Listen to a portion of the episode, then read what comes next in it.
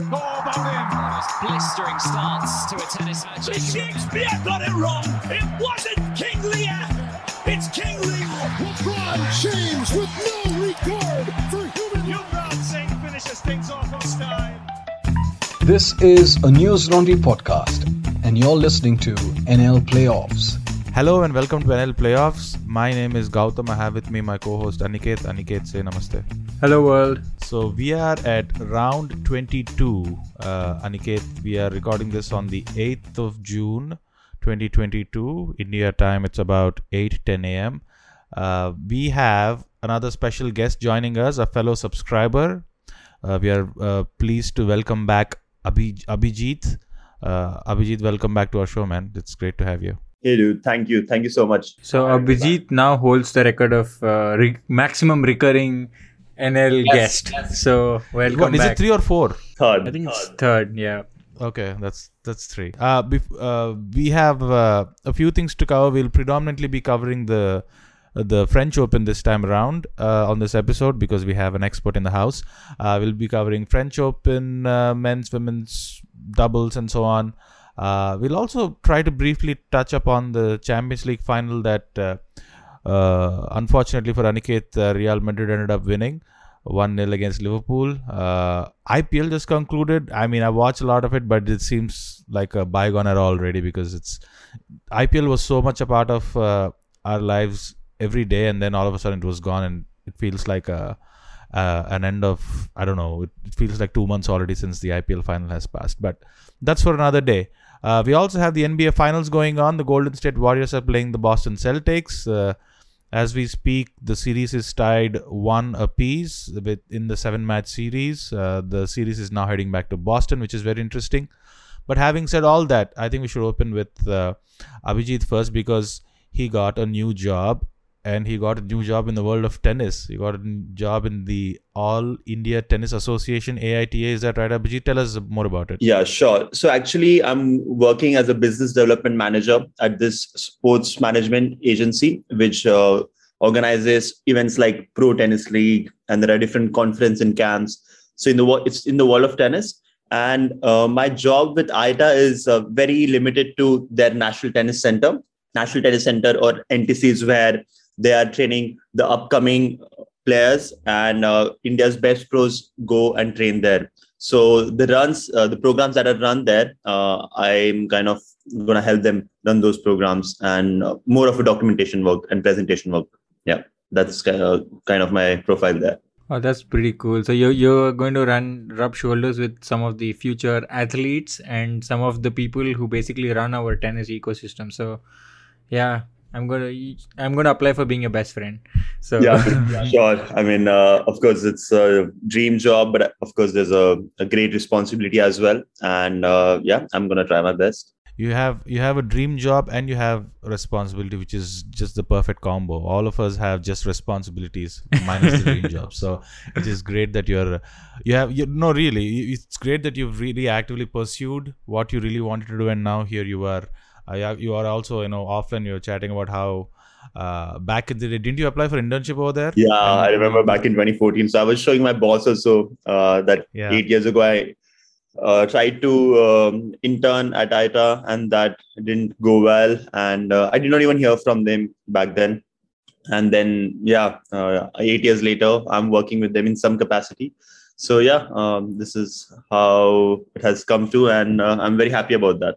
Uh, life has mysterious ways, and uh, more power to you. So you know, Thank keep you so pushing. much. Thanks a lot, guys. yeah, yeah. More, more, yeah, ab- absolutely absolutely uh, without further ado let's get into uh, what we are really here for which is uh, to recap the french open that just concluded i think there's no uh, better place to start than to start with uh, mr rafael nadal he has won his 14th roland garros title that's right he's won 14 french opens The greatest becomes even greater. It is a 14th Roland Garros title for the greatest player this great tournament has ever seen and ever will see. A 22nd Grand Slam title. As he breaks even more records, becomes the oldest ever men's singles champion at Roland Garros, and did it in emphatic fashion. Unstoppable, almost unbeatable at this tournament. Defeats Casper Ruud 6-3, 6-3, 6 love in 2 hours and 18 minutes. He's won 14 Grand Slam titles on the same surface, which is still kind of insane to me. His 22nd Grand Slam overall, putting him ahead of uh, uh, Federer and Djokovic, who have 20 apiece. Uh, kind of blows my mind. His his I, I'll I, we can go talk about his records later on, but uh, in a way, you know, I was, we were talking, Abhijit, we were talking to Xenia on the last episode, and we were getting her predictions real quick, and she was saying it's, you know, it might be Djokovic uh, or Nadal, could be the way, but she was leaning on Djokovic. But I said, you know, as long as Nadal is playing, even if he's 43 or 44 on clay, I'm always going to pick Nadal. So it turned out to be that way. Yeah, man. I mean, when it comes to the big three, uh, we should never write them off, especially at their favorite Grand Slams, like Djokovic at Australian Open, Nadal at French Open, and Federer at Wimbledon. I will always bet on them as long as they're playing. So it's super interesting you say Federer in Wimbledon because uh, yeah, that would be the dream to actually see Roger Federer because I'm a Federer fan. But hey, uh, talking about uh, Rafael Nadal, so 22 Grand Slams, which I think is insane. Uh, he's uh, he's now equaled uh, Steffi Graf and uh, I think one short of uh, Serena. Is that correct? Like in, in, terms of uh, the total number of Grand Slams and the sheer number 22. So I have a question for the panel here. Who thought Nadal would be the first to reach forget 20 but be two ahead of Roger Federer and Novak Djokovic? Please raise your hands. Uh, I remember watching the 2019 Wimbledon and where Federer defeated Roddick and that's when Federer uh, beat Sampras' record. You know, that was 14 Grand Slams back then. And to think that people have gone to 22 now, with three of them, you know, 20 or 20 plus, uh, that just unbelievable. You know, it's it's it's quite amazing what uh, these three have done. And yeah, Rafa among all of them, you know, because they always uh, doubted Rafa in the sense that uh, his physicality and his style of game uh, they said, okay, he's not gonna last for such a long time, and now he's 36 years old, and he already he won his 22nd Grand Slam. Uh, nobody has done that before, so yeah, that's pretty impressive. So just to piggy off that data point uh, you mentioned uh, about 14 Grand Slams, I think it, this is around 2009, 2010, not the exact year, but Federer, Djokovic, Nadal were on the scenario, same scene, and Federer was at 12, I believe, if I'm not wrong, at that Federer was uh, 16. By 2010 Australian Open, he was 16. 16. So I'm talking Rafa about 2009, was... 2008, something around that time. And yeah. I think Djokovic was maybe a single digit or not even on the uh, picture. And here they are, the three giants uh, at 20 apiece. I mean, it has been some uh, decade for tennis fans, at least. It's just been uh, crazy. Absolutely. I mean, uh, especially Nadal on clay, it's been crazy. So his French Open uh, just just a big picture French Open stat. He's played 115 matches in total. He's lost three and won a whopping 112 matches. His winning percentage at the French Open is 97%. Uh, so he started in uh, 2005. So that's what 17 years ago. Uh, we are in 2022. We're still talking about him being the favorite. He's probably going. If he's playing next year, he's probably going to be the favorite again. Uh, he's lost only three times, and the other and the other tournament uh, sorry in, and the other year he was out was because of a wrist injury where he had to withdraw in the third round. So kind of unbelievable. I mean uh, rafa on clay i think i'll, I'll uh, ask abhijit this question as well. I think Ra- what makes rafa so great on clay is is just the style of play. He's he's a guy who is always on the baseline. He runs and runs and runs like mad clay surfaces are obviously slower than the other two surfaces. So i think that suits his style very well. He has all of those top spin uh, top spin shots uh, for a lack of a better word. I think that suits it suits perfectly for uh, uh, the clay court as well. He has these tremendous running uh, forehand winners and backhand winners mostly the forehand winners that are actually aided by the fact that the surface is slow so I can get to the balls pretty quickly or pretty easily than you know like grass or hard surfaces so abhijit what do you make of uh, rafa and his love affair with clay you said it, man. I mean, Rafa, uh, because of his aggressive uh, game from the baseline and the top spin he generates, is so much better than anybody else who plays on clay. And as you know, because it's a clay surface, people have more time. The players have more time to collect the ball and hit it back. But Rafa hits his winners with such uh, power that even the best players in the world cannot, uh, you know, get to the ball. So yeah, I mean, Rafa and Clay are like it's a love story made in heaven. And um, yeah, I think one day, you know, someone might cross 22 Grand Slams in men's, but I doubt anybody will cross 14 Roland Garroses. So yeah. Actually, yeah. Let me let me take that point a little forward. Okay, so 14 Grand Slams by by a single player. So 14 Grand Slams on one surface, right? So he has won 14 Grand Slams. So I was trying to come up last night with a very rough list of how we can compare this record with other sports, right? So eh, eh, and to see if that record is actually achievable again by any other person. So we have uh, Sachin's 100 hundreds. I don't know if anybody else is close to getting that, or it, or if it will be broken in our lifetimes at least. Uh, so doubtful. The Chicago Bulls, the Michael Jordan's uh, uh, team of 1996, I think, when they won 72 uh, regular season games. That was a record then, which is now obviously broken by the Golden State Warriors. They have 73 and 9 record, but in that in that year when the Bulls went 72 and 10, they also won the championship, which uh, the Warriors did not. So there is still that record to the name, but I'm pretty sure that record can be broken as well, given how the current uh, uh, NBA uh, league is trending. Now Hamilton, Lewis Hamilton, who is still active, he has he has 103 victories. Now the next best, I'm trying to remember who it is. I think it is probably Schumacher. He's he's way back already, and nobody on the current grid is even close to touching. Uh, uh, I don't know 50 yet. So he's at 103. So I don't know if that is achievable. Uh, Wilt Chamberlain, the the he's called the Big Dipper. Back in the day, he's a great basketball player who was known as this tremendous scorer on the offensive side. He had 100 points in a game, which is which still stands. I think this record is probably 70 years old. I don't know if that can be broken. Maybe yes, maybe not. Uh, we had the two uh, uh, on the squash side of things. We have the two great Pakistani players, Jansher Khan and Jahangir Khan, who have 99 and 61 titles to their name. Again, nobody's even close. Uh, and just a last example that I thought on top of my head was uh, Jack Nicklaus in golf with who had 18 majors. Tiger was very close until he had 15, and then he kind of spiraled down a little bit. Uh, sorry, he had 14 and spiraled down and came back and won one more. So, uh, Aniket, I don't know. Just to keep it in context, I don't know if records like these can be broken. Uh, now there is a slim chance in the list that I said maybe two or three could be broken, maybe, but I don't think uh, Nadal's 14 French Opens can be beaten anytime soon.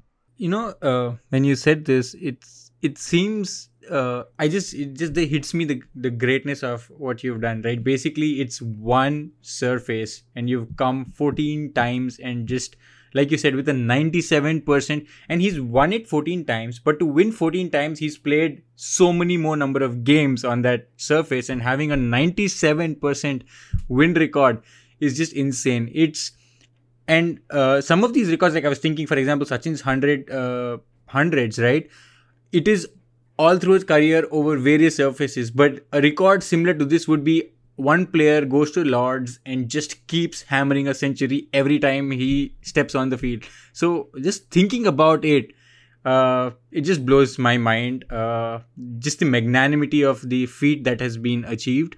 I don't know if it would be ever be broken, but I've learned one thing: never say never in sport so that's one thing uh, i have learned from experience and uh, the way things typically go so but yeah no kudos to nadal and the way he did it this time in style i, I want to touch upon this again with this injury that he played with and stuff we'll get into that a little bit later on but yeah some of these uh, records just send him uh, on on into the books of the greats and I, I don't know what if I can add any more value than saying that. Yeah. Records records are meant to be broken, right? But I don't know. What do you think, Abhijit? I don't know if this can be broken.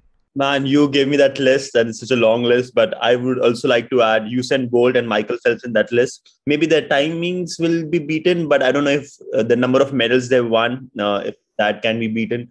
Uh, but again, uh, you know, athletes are always getting stronger, faster, uh, higher, you know, as the Olympic motto says. And uh, yeah, maybe there'll be a player, maybe Alcaraz or you know someone in the future who will get to 22 and plus. But that 14, I still have my doubts. Maybe let's see, we'll see. I mean, I'll I'll be happily surprised if that happens again in my lifetime. yeah, it seems like a it seems like such a distant destination right now. Uh, yeah. Coming back to the tournament itself. Uh, as it turned out, uh, Abhijit, it turned out that uh, Nadal's uh, match against uh, Djokovic turned out to be the most uh, critical game as one would have expected because, as it turned out, in hindsight, the semi-final ended up being uh, short-lived because who retired again? I always forget his name. Medvedev, right? Zverev. Zverev. Uh, Zverev. Oh, right, right. Zverev. Zverev had to retire with, with, a leg injury after the first set or the end of the first set and then the final was pretty much a breeze for Nadal. So, as it turned out, uh, his match against Djokovic turned out to be the pivotal, uh, uh, pivotal point of uh, this Grand Slam. I would say uh, his match against Felix Auger-Aliassime. I think that was like the match that went to distance and you know kind of yeah. Uh, gave a bit of trouble to Rafa. But otherwise, even the Djokovic match, I think it was okay this year. To be honest, it, I didn't think it was that great. Last year's Djokovic Rafa at yeah. French. That was uh, like a class, especially that third set. Um, but yeah, I mean, Rafa did, really didn't have a challenge, you know, this year. I mean, when people were talking before the tournament started, you know, because there's Alcaraz in the same group, Djokovic and uh, Zverev as well. Uh, but yeah, none of them could uh, fight him. And Rafa was, you know, he just went to the final very easily and he won it, man. He just did it again for the 14th time. I mean, he makes it look easy, uh, Aniket, but it, it's it's not really easy. No? Yeah, for sure, for sure. It's it's insane. I mean, yeah, just, just sheer magnanimity of this uh, feat is just mind, and it surprises me that I, when I think about the younger players coming up, right? Uh, maybe there is still time. I'm being premature, but in uh, making this judgment, but it seems that nobody would dominate one particular surface like Nadal has done, and even forget Nadal for now, but the big picture, no one would dominate tennis. Just these, like these three have done in our lifetime, uh, like winning one after the other. And when I say these three, I mean uh, Djokovic, Nadal, and Federer.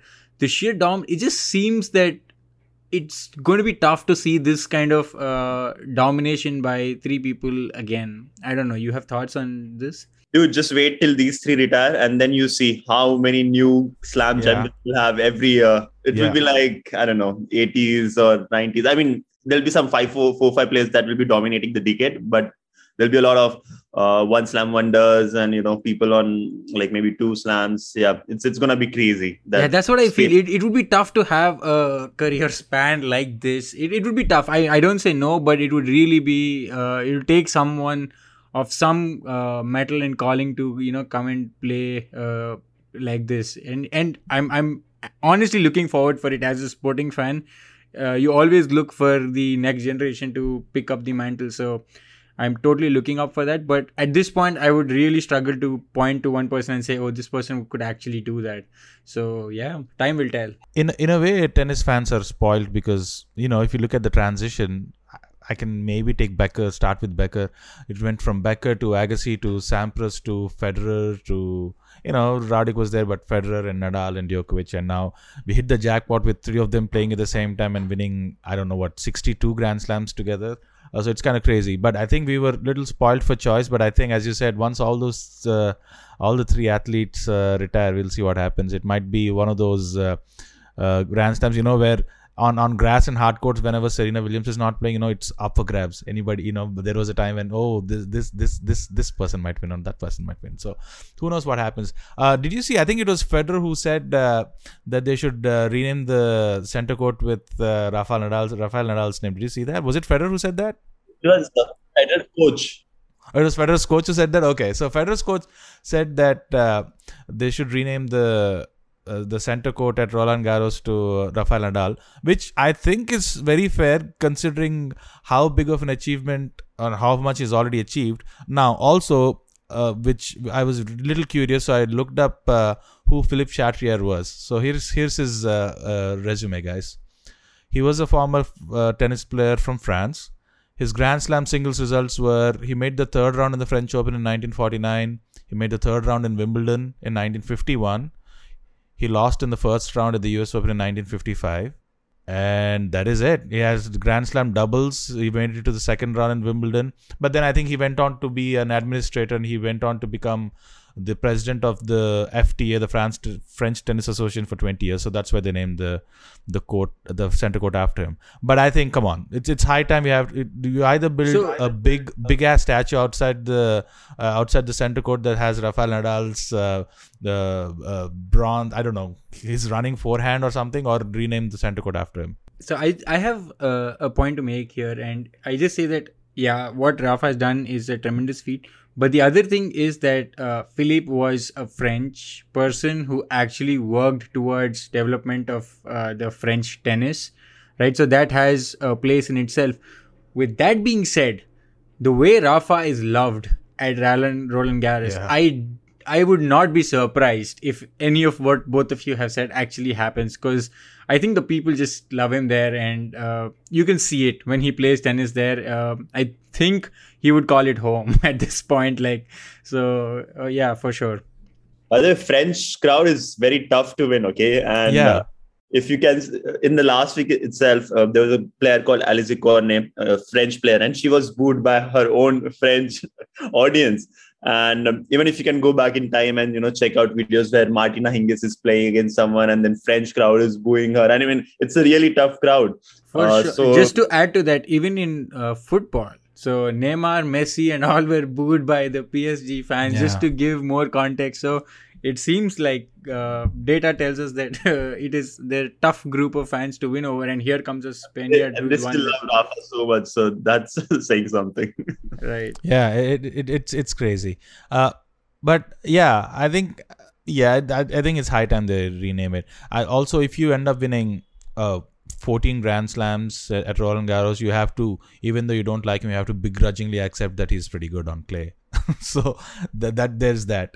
Uh, so uh, any other key takeaways uh, for you, Abhijit, on the men's side of things? I know we spoke at length about Nadal. I mean, we can we can just keep talking about Nadal and clay till the. Till And just the- let's let's yeah, go ahead. shout, give a shout out to uh, Casper also because you know Yes. it's his first slam final. And he's and- Norwegian, I saw, which was very interesting. Yeah, I mean, imagine. Uh, and he's also country. trained Yes. in Nadal's academy, if I believe, because that was a question that was brought up. I, I don't know the exact context, but uh, in his press conference after he was asked, and even Nadal was asked, and he actually Nadal is so humble. He's so nicely. He just said, "I don't remember," and that's he kind of called it a dumb question without saying it in words. But I there. So, do you know more about this subject? Like, did he train? in Yeah, Nadal? so Rafa has this uh, academy called Rafa Nadal Academy in Mallorca, and uh, Casper used to train there. Uh, so yeah, he's like one of the alumni, you can say.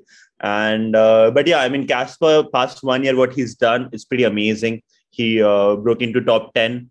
He played the ATP finals last year. His most successful surface is clay, and uh, this this is his first uh, French Open final, and I, I don't think it's his last. You know, I think he's one of the best clay court players in the world right now, along with Rafa, uh, Tsitsipas, Zverev. Uh, Dominic Thiem is out right now. Um, he's not in form, but yeah, if I have to pick up, you know, Djokovic and these four five guys, Casper is in the top five for sure. And um, once these uh, Djokovic and Nadal kind of go away, I think someone like Casper and Stefanos Tsitsipas and these guys will take their place in the world of clay. And it's interesting you say that because if you looked at the final just without uh, any other context, you would see the sheer dominance Rafa had over what we are considering one of the top five players in uh, tennis and on clay court, right? It's just, uh, I, I, yeah, I mean, and I think uh, Casper said it in his words. I read, I read it on one of the uh, websites where he, he, I, he said something along the lines that I'm not his first victim. So, uh, which base, which basically, I was like, yeah, I mean that's true. They've been like hundreds before you, so uh, I think it's a great moment. Uh, like you said, you know, shout out to Casper because coming and knowing that the person you're playing has won there 13 times and has whatever stats Gautam said 97% win record. It just takes a gumption to show up and uh, do your best. So that's that. But I wanted to touch upon one thing which I was not very uh, familiar with. I learned later in post match conferences is that Nadal was playing with a foot injury and he spoke about how his doctor would give injections to his leg to put his feet asleep, and that's how he would play. And uh, in in the con in the post match conference, he did talk about he can't go on doing this for longer. So, um, do any of you have a little bit more context and some uh, insights you can provide along these lines? Sure. So basically, what he has, like this, his words basically, where he said it's not an injury. He's just been injured. He's been playing with this condition for a very long time. So this is not something new. Uh, but this is how it's Man. been going on. And for those reasons, he takes these medications, which kind of numbs his foot and that's how he's been playing. So I just saw uh, yesterday I saw one video uh, in Paris where they're doing the uh, photo shoot that he was you know uh, cramping there as well, and you know he limp, he was limping later on, and it was like really uh, difficult uh, sight. but yeah, I mean this is Rafa. He's gone through this again and again.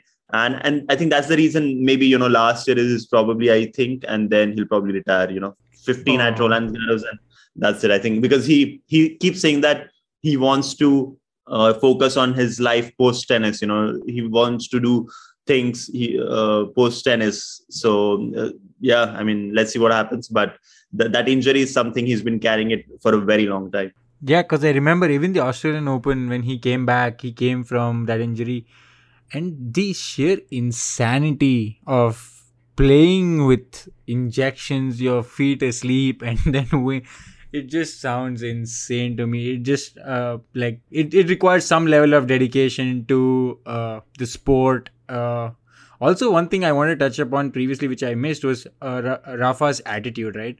So i think the clay court also supports his attitude which is like resilience. Gautam you already mentioned it's one of the slowest courts but he is just uh, he doesn't stop. Like he just keeps going. As long as the ball as yeah, as long as the ball is alive you will see rafa trying to get to it. Uh, i've never seen him to be honest uh, never seen him give up.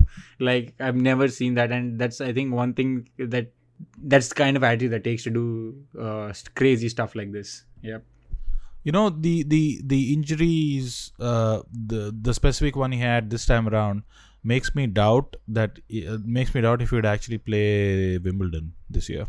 I don't think so, man. It's like yeah. a exhibition event where uh, yeah. there's a, he might just slip uh, on that grass. So I doubt he'll play Wimbledon. Yeah, exactly. I don't think Federer, Federer on the other hand might play. No, no, Fed is not coming until uh, the end of that? this year, right? He's yeah, coming back for the, the, oh, I thought it was back the tournament he's organizing. I forget what is that. So yeah, he, Laver Cup. Laver he's coming back yeah. for Laver Cup, and then he's gonna play Basel. Uh, that's his home okay. tournament. Yeah. I think that's his uh, to, uh, comeback schedule. Uh, but yeah, not before that. He's not coming. Oh, okay, interesting. I thought Federer would be back for Wimbledon. Maybe not. So, uh, so one also, thing, Gautam. Yeah, sorry, go ahead. so, Abhijit mentioned slipping I just wanted to talk about. Did you guys see Zverev's injury? It was. Uh, I happened to I see it live, and oh my god, it hurt me just watching. I and the and you could hear him grieve, uh, grieve in pain, and um, so apparently he has, I think, three uh, what is it ligaments or something that have actually torn, and he basically had to get an operation, and he walked off on crutches. So oh, that was uh, that was painful, but uh, I wanted to talk about that match because I think the first set came kind of close, uh, where it was seven six. it was six six. The first one is seven six, I think Nadal won, and then it was six six in the second set, and that's when the injury happened, I believe. So, yeah. So again, oh yeah, that that that that made me hurt. Physical, also, that caused uh, me physical pain seeing him like that. It was crazy. Yeah. Yeah, I saw him. I missed the injury, but I saw him come out uh, in crutches and shake hands and so on. Uh, also, you had uh, you had a few pointers on uh, Felix Auger-Aliassime. Abhijit, uh, what do you make of him? Yeah, uh, I think Felix Auger-Aliassime is. Um, you know, we've been hearing about this guy since back in 2016. You know, I remember visiting French Open and I went to see his boys singles final where he lost, and that time he was what 15, 16 years old and we've been hearing that he's the next big things ever since. And uh, finally, this year, he won his first title in his ninth attempt. So he had lost his eight uh, ATP finals, and uh, finally, on his ninth attempt, he won one title this earlier this year against Tsitsipas. And now I think he's getting in the zone where uh, he's one of the best performers on the circuit. And even what he did against Rafa, you know, pushing him uh, to, to the fifth set, I think uh, that was pretty amazing. And I think he will do better at Wimbledon now because his uh, preferred surface is grass. So I think we're gonna see more from Felix Auger-Aliassime uh, later this year, and uh, yeah, I think he's he's he has a potential to become a top five player very soon. And he's like what 21 so he, he you're telling me he's like won his 10th attempt and i'm like at 21 that's that's uh, that's crazy Well, how old how, how old was Nadal when he won the French Open? 19. Oh, 19, right? Yeah, yeah, okay. No, I mean, yeah, all these. uh, Rafa was 19, Djokovic was 20, and Federer was 21 when they won their first. so i think this is a good segue so iga Swiatek, did she break his record of winning it at 18 she won it at 18 is is that correct uh, or she yeah, won it she won at- in 2020, so she must be 18 back then. Yeah. Yeah, You're so correct. I think she she was the youngest person to win uh, French Open, and I wanted to talk about the women's uh, final too and her journey, because uh, to be honest, I actually hadn't followed her that closely. So I would really like to learn more about her, and um, she, I know she's been unbeaten now for uh, how many games? I, I 35. Five wins in a row. Also, uh, this was uh, as as we spoke with Xenia. She said this was probably one of the most predictable uh, winners that there could be Yeah, uh, because she was sure. on such a hot streak, Abhijit. So yeah, what do you make of Iga? Iga, sorry. Man, so basically, what happened earlier this year? Ash Barty, you know, she decided uh, her retirement, and uh, her world number, her her world number one ranking went to Iga, and people were like, "Oh my god, you know, this woman hasn't even earned that spot." And then I think that kind of, you know, uh, fueled her, and she hasn't stopped winning since then. Man, she has won 35 matches in a row, which is a record tied with Venus Williams when she did the same in two, back in 2000 and uh, yeah the, these tournaments include you know uh, atp sorry wta 1000 uh, Yeah. tournaments like miami and indian wells and um, rome. And um, it was no surprise that she was going to win this because she was so dominant. But you know how dominant? She's beating her opponents by 6-1 6-0 in a lot of these matches so in tennis we say 6-1 is a breadstick and 6-0 is a bagel so she's been serving bagels and breadsticks and actually, there's a website called igasbakery.com that you can go and check out. There is just a list of matches where she has served uh, these bagels and breadsticks to her opponents. So yeah, man. I mean, she's she's so dominant right now and so unstoppable. Um, and it's amazing. I mean, I'm I'm such a big fan of hers. You know, like she she's of course a, a fellow Rafa fan and. Uh, she listens to Pearl Jam, e- everything from Pearl Jam to Dua Lipa. She reads books. You know, she's a uh, ACDC. well- So yeah so yeah i mean a very cool 21 year old uh, who's uh, rocking the tennis world right now His, his, she's cut from the old as well as the new cloth. So this is interesting. So so uh, quiz time, uh, guys. Aniket, I don't know if you're looking at the dog. Don't look at the dog. But so she's at uh, 35. Who holds uh, on the women's side? Who has the record for the most number of uh, wins? Highest winning streak. women No, uh, women. Well, let's start with women. I thought he just mentioned Venus, right? 35 equal. No, Venus. Venus. She uh, e- e- uh, Iga broke uh, Venus's record, but there are uh, more people. More, I are more yeah maybe uh, before 2000 i'm not sure man uh, because So the so the longest winning streak is 74. There's must be navratilova or evert one of the two Yeah, no, it, it is Navratilova. So here's the thing. So there are of the top 10 winning streaks, uh, Martina Navratilova is in five. it's kind of crazy. What? So she had this, yeah. She so she had this golden period from 82 to 84. In fact, right through 86, 87. So she had 74. That's the that's the record of, of winning streak. 74 in uh, 1984. Uh, she had uh, 58, which is which is the third all time. 86, 87 season. Uh, 54 in 83, 84.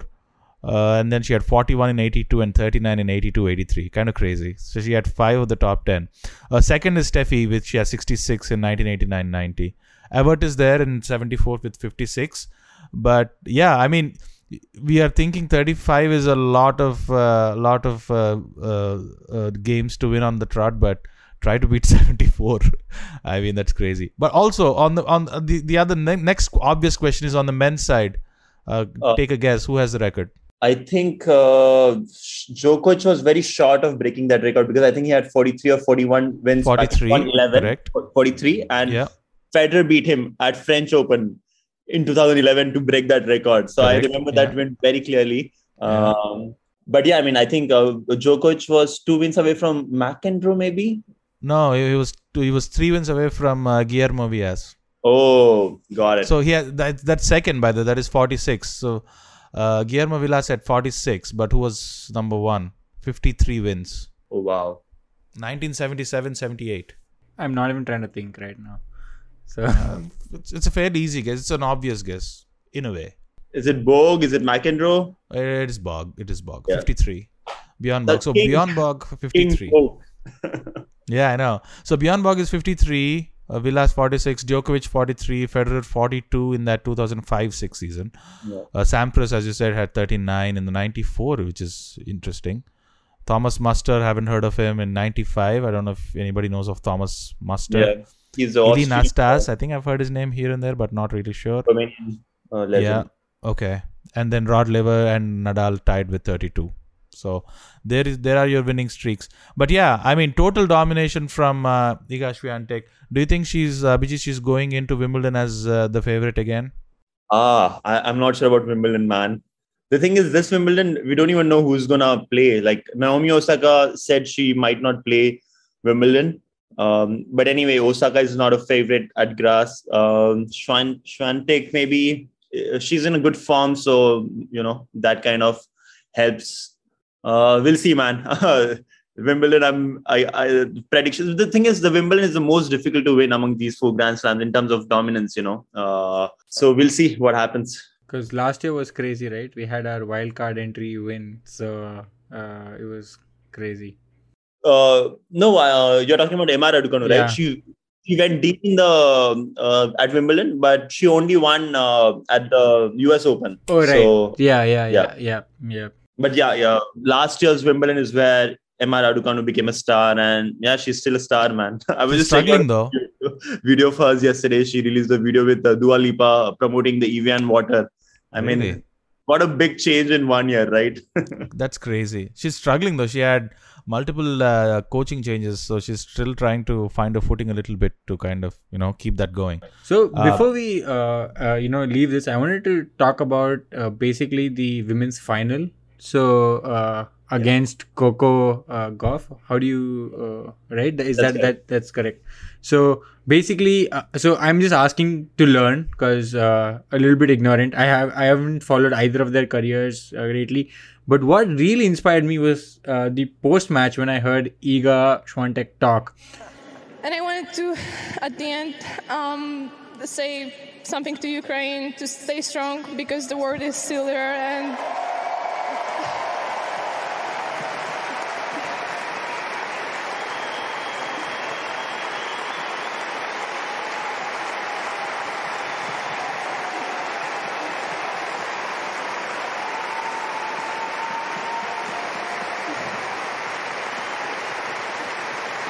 I'm.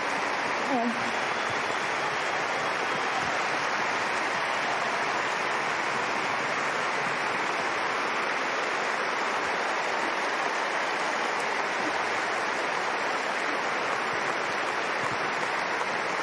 Since my first speech in Doha, basically, I was hoping that when I'm gonna do the next one, um, the situation is gonna get better, but I'm still gonna, you know, have hopes and try to support. So, thank you guys, and see you next year.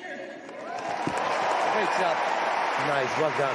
right even after winning i think she gave such a nice she's so humble and she gives a nice talk and then at the end she had a shout out to ukraine too in all this uh, mess but uh, clearly the kids seem to have a great head on them but i wanted to talk about the match in general what did you think because it was clean uh, it was almost a walkover like uh, for uh, Swiatek, but a little bit about Coco Gauff. What is he? What is she? Where is what's her pedigree? And uh, why was this uh, interesting for you? Yeah, like so before Iga became a star in the tennis world, Coco was already a star. You know, I don't know if you guys remember, but back in 2019, I think this was at Wimbledon, she defeated Venus at Wimbledon. Yeah, I remember that.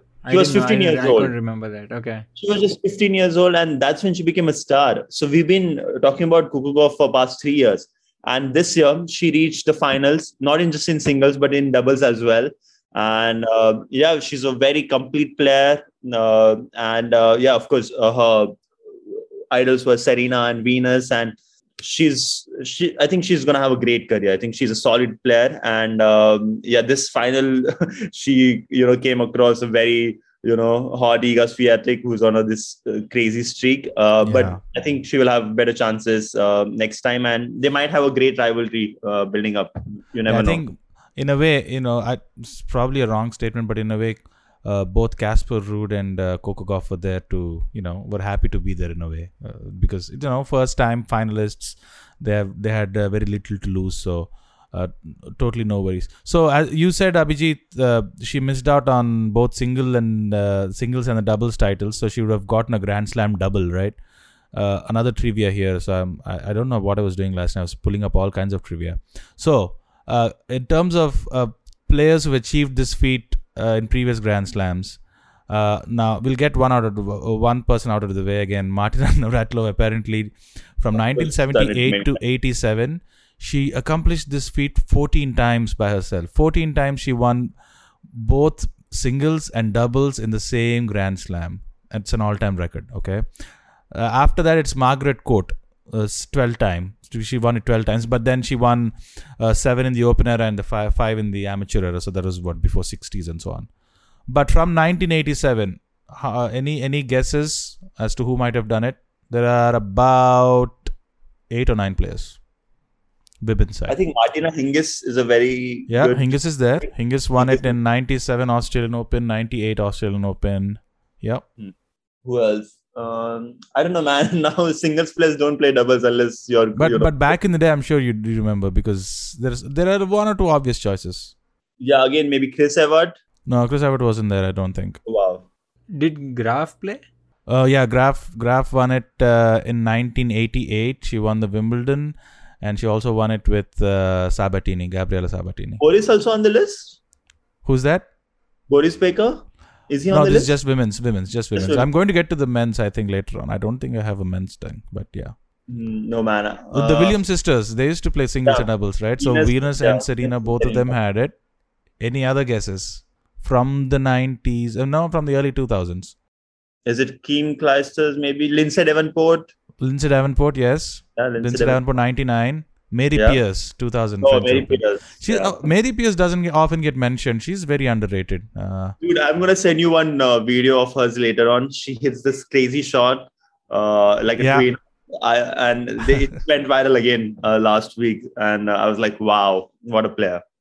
Yeah, but anyway, uh, Coco Gauff would have uh, achieved uh, one of those improbable feats, but it was not not to be. Also, uh, with French, the from uh, from a rules point of view on the men's side, did the did any rule change happen with in terms of fifth set tiebreakers? Because now all four Grand Slam have the same. No, they they're gonna play uh, how do I say super tiebreaker in the deciding set. how so that is new to me because I, I I don't know if it was completely under the rock or something because last I knew about it it was uh, if it was a fifth if deciding fifth set it would go to whoever broke this broke the serve and you know up by two with the distance of two. Uh, yeah no, after yeah, six uh, six when it's did that all, uh, change this uh, a few months ago. okay so how how how does a super tie break work Yeah, so can you explain it to us? me and Can you listeners? just Yes. tell us There are- what happens? Sure. So now in a normal tiebreaker to decide a set, there are seven points, right? The any person who gets to seven or by the difference of two wins the tiebreaker. In a super tiebreaker, there are ten points that are played. Whoever gets to 10 first wins the super tiebreaker. So this like what if it's what if it's nine nine then it goes to 11-9. You have to win Okay. 11-9. Difference of two. oh, okay interesting Yeah. yeah so that was new to me but I'm assuming that is probably to reduce the the Length. length of the matches Those yeah otherwise it can five going. hour, six hour matches that we see. Yeah. Yeah. Oh, you also had a note, by the way, on the double side. Uh, Rohan Bopanna made it to the semifinals. Uh, he was uh, paired up with Middelkoop. Is that his name? Middelkoop. Correct? Yeah. How did he do this time around? Dude, semis, that's that was a great result. We were hoping he reaches the final and lifts the trophy uh, because Bob's uh, Bob's has just one slam. Um, I mean, com- it's a great achievement, of course, but compare in comparison with you know Paes, Bhupathi, Sania, who are like multiple slam champions, Yeah. Uh, I was hoping Bobs gets there. Uh, but yeah, not a bad result. And this year actually has been very well uh, for him. You know, he won at Tata Open Maharashtra with Ram, and then he also won another 250 in Australia at the beginning of the year. Um, and now he's playing with uh, Shapovalov at Stuttgart this week. Uh, yeah, Bobs is still, you know, the last remaining uh, torchbearers of Indian tennis on men's side, uh, who's still, you know, uh, going deep in slams and all. So yeah, I mean, I hope yeah, he he's 42 man, but he doesn't look 42. You know, he's playing so well. He's I hope he- 42. Geez. yeah. Oh, wow. So I hope he continues to play uh, for some time, and uh, you know because it's gonna be like Sania is retiring later this year. If Bobs also goes away, we don't have any um, the double specialists in the sense that the ones who are winning, who won slams and all that. So yeah, I, I hope he stays around for a bit more. Oh, so the other thing you had also, Abhijit, uh, we have to talk just coming the Grand Slam that is coming up in terms of Wimbledon. Okay, so let's get to Wimbledon then. Uh, coming up in what? It, it usually creeps up pretty quickly after French Open. It's what in a month. it starts till 27 June, sometime around that time. So it's three weeks. So yeah, three weeks to go. So uh, Wimbledon 2022. Uh, there's been a bit of back and forth going on between the tennis federations and the Wimbledon uh, uh, governing body. Now Wimbledon has said that they're going to, they're not going to, but they are banning all players from Russia and Belarus from participating. Uh, and in turn, now the tennis association is it ATP and WTA together? Is that the okay? WTA, ITF. yeah ITF. So they said they're they're not going to introduce any ranking points. So Abhijit, give us some context. I know uh, we only know that as far as I only know that uh, the the Wimbledon authorities have banned Russians and Belarusian players from playing.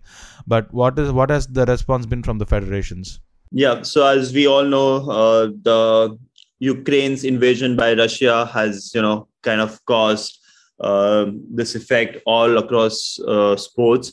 And Wimbledon decided to take this decision because the UK government kind of gave them an advisory uh, in which there was a point which said whatever it takes to reduce the influence of Russia and Belarus, you're supposed to do it. And uh, I think I mentioned this a few weeks ago to you that I was reading this book by George Orwell, Why I Write. And in that, there's one entire chapter dedicated uh, about England and war. And I realized that the English people in general, they have these strong anti war sentiments. And maybe it's more about the perception of being the good guys than actually, you know, the reality of being the good guys. Uh, that's kind of the sentiment uh, I think they carry. Um, and yeah, that has resulted into Wimbledon taking this crazy decision of crazy and wrong, I would say, uh, decision to ban uh, Russian and Belarusian players. And uh, of course, the sporting governing bodies uh, on the players' side, that is ATP, WTA, and ITF, they have decided to not grant any ranking points for Wimbledon this year. Uh, so yeah, that's that's the So background what- story. So what does that mean? If if they don't grant ranking points, what what happens? Uh, how does it change anything? What is different? Sure. So what how happens uh, what happens in ATP, WTA, and ITF ranking is you have this uh, 52 uh, week score that you're carrying. That determines your ranking and that determines uh, your entry into the tournaments, right? So, for example, when you win a Grand Slam, you have you get 2,000 points. If there's an ATP 250, you get 250 points for winning the tournament. If there's an ATP 1,000, you get 1,000 points. Similarly, on the WTA side. Um, so now when a player does not get 2000 points uh, you know uh, for winning the tournament basically or even 180 points for you know getting in the fourth round you're basically losing on those points and some players they reached went deep in the tournaments right someone like let's say Berrettini or uh, Shapovalov uh, Djokovic these guys won't be able to defend their points that means their rank will go down so now you see you know Medvedev will become world number one even without playing Wimbledon, you know, Yeah. because Djokovic will fall down. So stuff like that. So and he will this- this- fall because he will not get points for playing uh, Wimbledon, right? Yep. Yeah, exactly. So that So- so, that that is that is how you know it's it's kind of punishing the Wimbledon the Wimbledon authorities by doing doing such a thing. But I think Wimbledon is still staying put. They said uh, we understand the decision. We are disappointed by it. We are go- but we are going to still uh, uh, stick to the stance. Is what they said. So can we spend a minute more? So this is super interesting. I just learned about this now, right? So Yeah. thank you. Uh, you made my day. I've learned something new. But what are your thoughts on this? So this seems super interesting. So I mean, Abhijit, we can get your thoughts as well because me and Gautam discussed this earlier. Uh, this whole ban on uh, you know Russian and Belarusian players.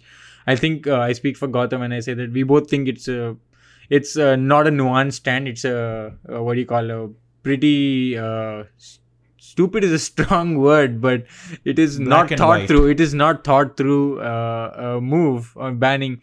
And is this now this you say uh, the federation is not giving a ranking point? Is that uh, sticking back to the Wimbledon? Like, w- what is the larger goal of doing this? Like, I, I, I I'm kind of missing the point, I guess. So basically, when you don't avoid ranking points, basically that event is an exhibition, right? I mean, what, Oh, I see. Okay. it's like a glorified exhibition where people just gonna come and they're gonna win a trophy and then they're gonna win prize money, but they don't have ranking points because only the best play to win the tournaments. You know, the majority of players are just trying to, you know, climb Step the up. ranks Yep. Yep. step up that's that's their uh, goal of the year you know they that's how they schedule their tournaments and so on uh, but of course again it's wimbledon you know the oldest and the most prestigious tournament in the world uh, Right. so there are very mixed feelings about this entire topic the very polarized opinions uh, but yeah i mean i think this was a very poor decision by wimbledon because the sport is all about non-discrimination and what Medvedev, uh, what Putin is doing is nothing to do with Medvedev or Rublev and uh, you know people from Belarus like Victoria Azarenka. So yeah, I do not agree with the this decision made by Wimbledon, and I'm glad ATP is doing this. But at the same time, it's hurting some players, so that's not a good thing. So it's a very complex problems, man. It's a very Yeah, complex. it's it's it's it's a lose lose for everybody. Nobody's winning in this, but Yeah. but that's the given the circumstances. I think that the the cards have been dealt, and this is what we have. This is what we have. But also remember, without uh, some, the rankings uh, also decide what seeds the player player player gets moving into a tournament, right? So that also influences a lot of things. yeah, So there is that factor as well. So ranking is super important, man. Yeah. Ranking is super important. Yep. In a way, I think Wimbledon is lucky because, as you said, it's the oldest and the most prestigious. So people will still go and play. It's you know if they win, it's still one more Grand Slam to their name, right? So I'm sure they're still going to play. Djokovic Comes- is going to be there for sure. I'm Oh yeah, Djokovic is going to be there. He's already missed out on two, or what one or two, two, right? Yeah, even Three the in a row, Australian. Australian and the uh, Australia couldn't play. Last year he lost to Medvedev. Uh, Yeah. French Open he lost Nadal. Now let's see what happens. Yeah. happens. So yeah, he's he's going to play. He's I'm sure he's uh, itching. So. Uh, but yeah, it's we yeah we've Abhijit and uh, uh, sorry Aniket and myself have uh, spoken about this at length, so I think we should probably leave it at there. But the only interesting thing you said was Orwell. Orwell spoke about how British, the British have an anti-war sentiment, but they've also always had a pro-conquest sentiment. They're always like invading people and conquering that, that's other what I said. No, it's I think it's more about perception of goodness uh, than the reality Yeah. of this or you know Yeah. that moral uh, uh, compass thing. The- Uh, It's they also- still revel in the they still revel in their monarchy. They just finished. She just finished seventy five years of her quote unquote reign, so they were just all basking in her glory. So it was also called uh, back in the day in our textbooks. I think the white man's burden, right, to uplift the Yeah. world. So maybe it's something along those lines. But yeah. So let's get to uh, the other talking point, right? So we've spoken about Wimbledon. The fact that Abhijit mentioned Wimbledon will end up being only an exhibition game kind of uh, made me feel, it made me recheck what I think about Wimbledon. Like it just surprised me, but nevertheless. So let's go and uh, talk about, uh, let's cap this episode off with talking about the Champions League. Uh, unless you guys have something else you want to talk about in the tennis front. So let's go ahead. Abhijit, uh, so Real Madrid, just to give you a recap, Real Madrid played Liverpool. Real Madrid had a streak of insane comebacks uh, uh, with every team. So I think there was Chelsea there, there was PSG there, there was Man City, right? So all these three teams they nicked back in the last minute thanks to Karim Benzema. Obviously, there were other goals too. Uh, that were scored other important goals, but I'm uh, putting Benzema out there because that's how it seemed at least when I jog back in memory. Uh, most of the uh, games he rose up to the occasion and played, and then Liverpool obviously went into the finals. and then the finals ended uh, 1 0 was the score. So uh, Real Madrid, uh, unfortunately, winning it. I'm saying it on record, but uh, yeah. With that, what did you have as a sports enthusiast? What did you think? What did you? Whom were you rooting for? Did you have a horse in the race? Did you care? Uh, give us your thoughts. Yeah, man. So actually, I'm a United fan. So uh, Madrid beating Liverpool in this was kind of, you know, like yeah, well done, Madrid. And um, yeah, I miss college days. You know, this for this season. So that because in college I used to stay up late and watch these matches, and now I don't get the time. So I ended up watching the highlights. Uh, but uh, yeah, man, Madrid. Like, what there is their fifth title in last seven, eight years. Uh, that's something crazy. I think this is they did something like this back in 50s or 60s and now they're doing it again um, what a great run right and uh, benzema i think he's a favorite for winning ballon d'or again this year um, and i think he deserves it man like i didn't think totally. we'll see. Benzema win a ballon d'or, ballon d'or so i hope uh, yeah they vote him. And uh, yeah. And Gautam, what is yeah. what is with real madrid and the champions league? Dude they, they just they just have the bug man. They just have the knack of winning it. You know once you get you know some teams have this once they get the taste of it they know they have this you know the intangibles as i say right? They know that they're going to come back. They know they're going to fight back from a tough position. If it's a final they know how to play. They know they rise they rise up for the big occasion. Um, some of the players if you remember there's modric there's Kroos there's marcelo courtois benzema. All of these guys have been there for a long time. So they've seen a lot of lot of games together a lot of big big games together right? I so think, so just to add to that some of the individuals in the team have won it i think five times now yeah, so there is yeah. there is a significant chunk of that yeah. team that is like a five time champions league winner in there and again, one more shout out was to coach Carlo Ancelotti. So I think it's his fourth Champions League. Uh, yeah, I think he's gone to he's gone to every league. He's done everything you can right now. And uh, let's not forget he was with Everton. So that's a pretty yeah. big swing in his uh, year, moving from Everton to Real Madrid and then winning both the league and the uh, Champions League. You know, good thing Abhijit didn't uh, didn't stay up to watch the game. First of all, the match was delayed by what 50 minutes or so. Uh, guess what, guys? Surprise, surprise! UEFA messed things up again. UEFA oh, and FIFA messing things up is uh, the biggest non-surprise of them all. I know it's just wild. And it was and also even more. Yeah, yeah go, go, ahead. Go ahead, Gautam. No, go ahead. No, even more, they blamed it on the fans. So there was this big giant Megatron, right? The big screen on the, in the stadium. So said the ma- match was delayed because late arrival of fans. So they were blaming it on the fans when the when uh, it was very apparent very quickly that the fans were just tailgating for three hours, just waiting outside the stadium to trying to get in. But there was all these bottlenecks on the uh, Liverpool side. So it is just classic, classic UEFA all around. Uh, but then I think they I don't know if they've still owned up completely or not, but.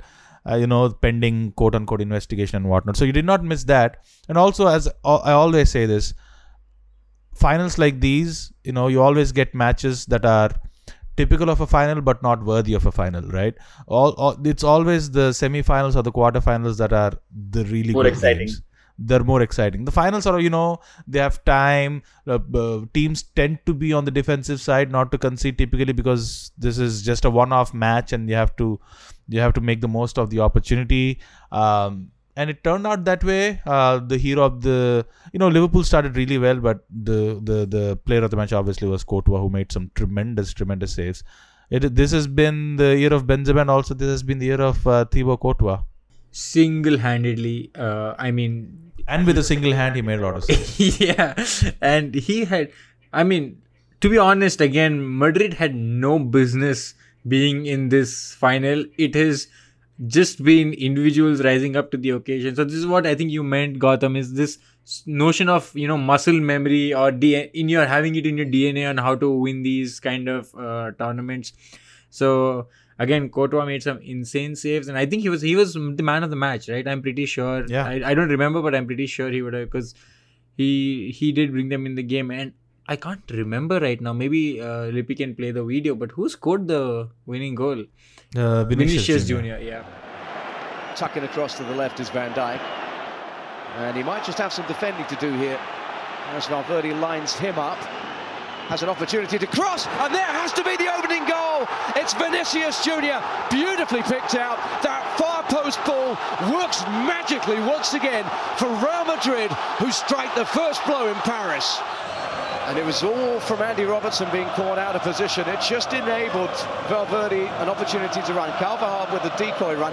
And how often do we see this one? Alexander Arnold will have known that they score goals on the far post, but he wasn't there. And Vinicius Junior was. Body shape, ball wrong look. He's, he's unaware. He should be checking his shoulder. It's a great ball into an area which just cause problems. Uh, Alexander Arnold was uh, caught sleeping and he snuck back door. Yeah, yeah, that's right. So, that was yeah. that was the Champions League. Uh, But also Courtois, by the way, at the end of the post-match conference, he was, be- he was being little uh, sassy. He's like, you know, I'd never got the uh, the respect that I deserve. People I talk thought- about uh, Mendy, uh, the, probably because the way I left things at Chelsea, that's why people don't like me. But I think I should be uh, in the top five or top ten. oh, did he did he little- did he say sassy. that? I didn't. Oh yeah, he did. Oh, he, took did. Mendy's Yeah. name. I don't know if he took Mendy's name or not, but definitely took Chelsea's name. Okay. Yeah. Well, no. I have strong opinions. One point but- uh, before we close. You go ahead. Uh, I want to talk about how you know this club success when we see if at the history they always run in cycles. You know, like United had this crazy role with the Premier League, and now what Madrid is doing with Champions League.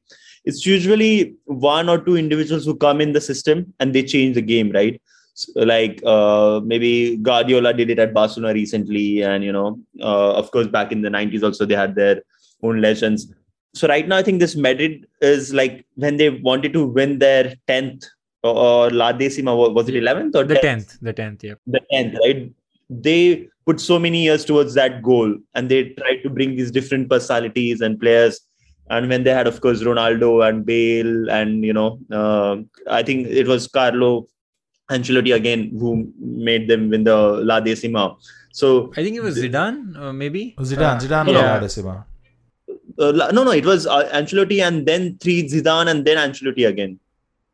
I'm talking about 2014. The first, Oh yeah, yeah. If it was yeah. that back then, yes. Ancelotti Yeah. actually won it for Real Madrid too, I think. yeah. So it's uh, we have to give you know credit to these individuals who come Yeah. and change the systems. You know, Ferguson at United did the same, and uh, yeah, man, I think Ancelotti deserves more credit here. I mean, you know, the only man to win four times and with two different teams twice. That that's pretty amazing. We always talk about. Uh, Mourinho and Pep Guardiola and Jurgen Klopp, but True. I think Ancelotti just doesn't come in the conversation much. But of course, he deserves that respect. And what's interesting is Zidane is a close second, huh? with uh, three wins, all three with Real Madrid. So I'm I'm curious to see where he goes next. Actually, it, it'll be really interesting to see his uh, managing uh, game in another league or with another team. Very interested. So with that being said, Gautam, do you want to add uh, anything more to this? I think we've spoken about the fans, uh, uh, I don't know what what do you call botching it up or whatever, and then uh, the game in general. Thibaut Courtois. Anything else you want to add? No, I think uh, I'm good. Uh, uh, Abhijit, I think if we don't have anything, we should move on to some recommendations. Abhijit, do you have anything for us? Oh wow! Uh, this week's recommendation. Let me think. Um, Caught you off guard. yeah. Oh yeah. The, uh, actually, I read this book um, on tennis. Uh, let me just get the name right. It's called the Inner Game of Tennis. Uh, so basically, it talks about implicit implicit learning, uh, where uh, a little or no instruction can help you achieve whatever you want. Uh, so it's more about sports psychology. I found that book really helpful. It's helping me with my tennis and in general So I think it's it's a really good book uh, for anything else also that you uh, want to get it done. Uh, yeah, so please do check it out. It's called The Inner Game of Tennis. Nice. Aniket. So my only recommendation is going to be it's not a specific one, but I would recommend the uh, listeners to go Google. Uh, there are a lot of videos doing this run, but all of Nadal's 22 winning points. Uh, it is just uh, fascinating to watch uh, all the people he has beaten. Uh, and there are it ranges from like Federer to Djokovic to everyone you can name. Like so, just go watch that. But beyond that, I don't have uh, any other recommendation this week. I have a couple of uh, recommendations. The first one is I know we briefly spoke about. I briefly spoke about uh, Wilt Chamberlain and Wilt Cha- Wilt Chamberlain and his hundred point game in the NBA. Uh, there's a neat, uh, very short, uh, about four to five minute uh, short documentary about that game. Uh, one of those feats that cannot be, I don't think, cannot be replicated anytime soon. But who knows? It might happen. So definitely check that out.